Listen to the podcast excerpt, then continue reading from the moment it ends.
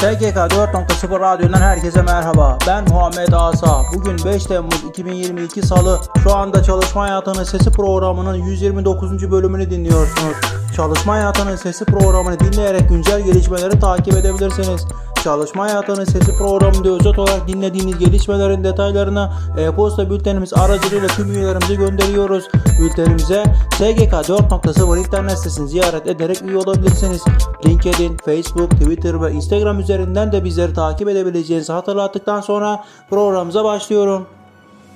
Hap Gündem, bültenimizin dünkü sayısında yer verdiğimiz ve birçok internet sitesinde yer alan Bölge Adliye Mahkemesi ücretsiz izinde geçen sürelerin kıdem tazminatı hesabına eklenmesi gerektiğine hükmetti şeklindeki haberin hatalı olduğu anlaşıldı. Haber başlığı ile karar içeriği birbiriyle uyuşmamaktadır. Bahsi geçen kararda 4857 geçici madde 10 kapsamındaki pandemi ücretsiz izin sürelerin işe iade davası açmak için gerekli olan 6 aylık kıdem süresi hesabında dikkate alınacağı belirtilmiş olup pandemi ücretsiz izin sürelerinin kıdem tazminatı hesaplamasında dikkate alınacağına ilişkin bir ifade bulunmamaktadır. Konuya ilişkin geri bildirimde bulunan İbrahim Halil Şuabe'ye teşekkür ederiz. 2022 yılı Temmuz-Aralık döneminde geçerli olacak kıdem tazminatı tavanı 15.371.040 TL olarak açıklandı.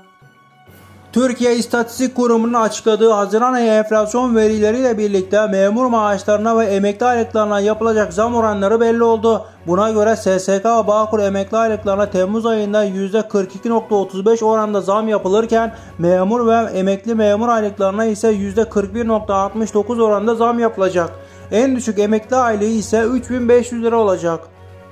Çalışma ve Sosyal Güvenlik Bakanı Vedat Bilgin maaş zammı ile ilgili memur ve memur emeklisine %42 düzeyinde bir zam oranı gerçekleştireceğiz. Tüm kamu çalışanları bu artıştan istifade edecek ifadelerini kullandı.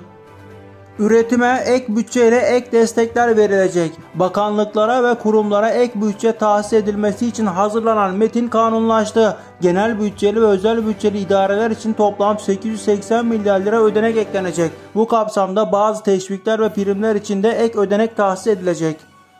Türkiye'nin önemli kültür turizm merkezlerinden olan ve UNESCO Dünya Kültür Mirası listesinde yer alan Kapadokya bölgesindeki müze ve öğren yerlerini bu yılın Ocak-Haziran döneminde 1 milyon 412 bin 252 yerli ve yabancı turist ziyaret etti.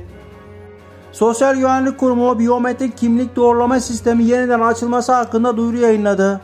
Mesleki Yeterlilik Kurumu enerji sektöründe 3 adet ulusal meslek standartının güncellendiğini duyurdu. Mesleki Yeterlilik Kurumu bilişim teknolojileri sektöründe 6 adet ulusal yeterliğin revize edildiğini, 7 ulusal yeterliğin kabul edildiğini duyurdu. Mesleki Yeterlilik Kurumu Türkiye Odalar ve Borsalar Birliği ile Ulusal Yeterlilik Hazırlama İşbirliği Protokolü imzalandığını açıkladı.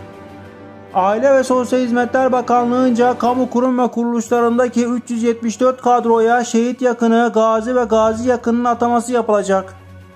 Çalışma ve Sosyal Güvenlik Bakanı Vedat Bilgin, kamuoyunda EYT olarak bilinen emeklilikte yaşa takılanların durumuyla ilgili Türkiye'nin her sorunu çözülmesi gereken dosya olarak önümüzde duruyor. Bu önümüzdeki dosyalardan çözülecek şeylerden biri dedi.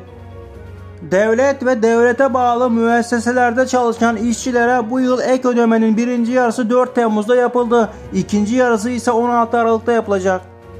Hazine ve Maliye Bakanı Nurettin Nebati 2022 yılında kümülatif bazda asgari ücrete %94.6, kamu görevlileriyle memur emeklilerin aylık ve ücretlerine %85.5, SSK ve Bağkur emekli aylıklarına %78.6 artış yaptık ifadelerini kullandı.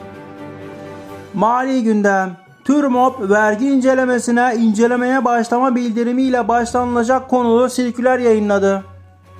Gelir İdaresi Başkanlığı özel tüketim vergisi 2 sayılı lista uygulama tebliğinde değişiklik yapılmasına dair tebliğ taslağı hazırlandığını duyurdu. Hazine ve Maliye Bakanlığı memur maaşlarına dair katsayı genelgesini yayınladı. Araştırmalar, raporlar. Emeklilik Gözetim Merkezi 30 Haziran 2022 verilerini açıkladı. Bireysel emeklilik sisteminde toplam fon büyüklüğü 278 milyar lira oldu. İstanbul Ticaret Odası makroekonomik göstergeler 2022 birinci 3 aylık sayısını yayınladı. Türkiye İstatistik Kurumu yurt içi üretici fiyat endeksi Haziran 2022 verilerini açıkladı. Yurt içi üretici fiyat endeksi yıllık %138.31 aylık 6.77 arttı. Türkiye İstatistik Kurumu tüketici fiyat endeksi Haziran 2022 verilerini açıkladı. Tüketici fiyat endeksi yıllık %78.62 aylık 4.95 arttı. İstihdam teşvikleri destekler ve programlar. Staj ücretine devlet katkısı 5 yıl sürecek. Staj yapan üniversite ve meslek lisesi öğrencilerinin staj ücreti asgari ücretle birlikte arttı. Bu yıl staj yapan gençler mesleğe ilk adımda 1650 lira harçlık alacak. İşkur desteğiyle aldıkları kursu başarıyla tamamlayan İhsaniyeli kadınların diktiği birbirinden güzel elbiseler Bursa, Ankara ve Antalya gibi şehirlerde satışa sunuluyor. Kısa sürede büyük işler başaran hünerli kadınların diktiği giysiler büyük beğeni topluyor. Mikro ve küçük işletmelere hızlı destek programında 4. dönem başvuruları başladı. TÜRMOP 2022 yılında sigortalı başına 100 TL asgari ücret desteği verilecektir konulu sirküler yayınladı. İstihdam Sigortacılık ve Özel Emeklilik Düzenleme ve Denetleme Kurumu 10 sigortacılık uzman yardımcısı alacak. İzmir Bakırçay Üniversitesi 16 sözleşmeli personel alacak. İnegöl Belediyesi 13 işçi alacağını duyurdu. Devlet Su İşleri 196 sözleşmeli personel alımı yapacak. Muğla Büyükşehir Belediye Başkanlığı Muttaş 63 personel alımı yapacak. Kıyı Emniyeti Genel Müdürlüğü 4 engelli işçi alımı yapacak. Bandırma 17 Eylül Üniversitesi 22 sözleşmeli personel alacak. Batman Üniversitesi, Kırklareli Üniversitesi ve İstanbul Esenyurt Üniversitesi öğretim üyesi alım ilanlarını yayınladı.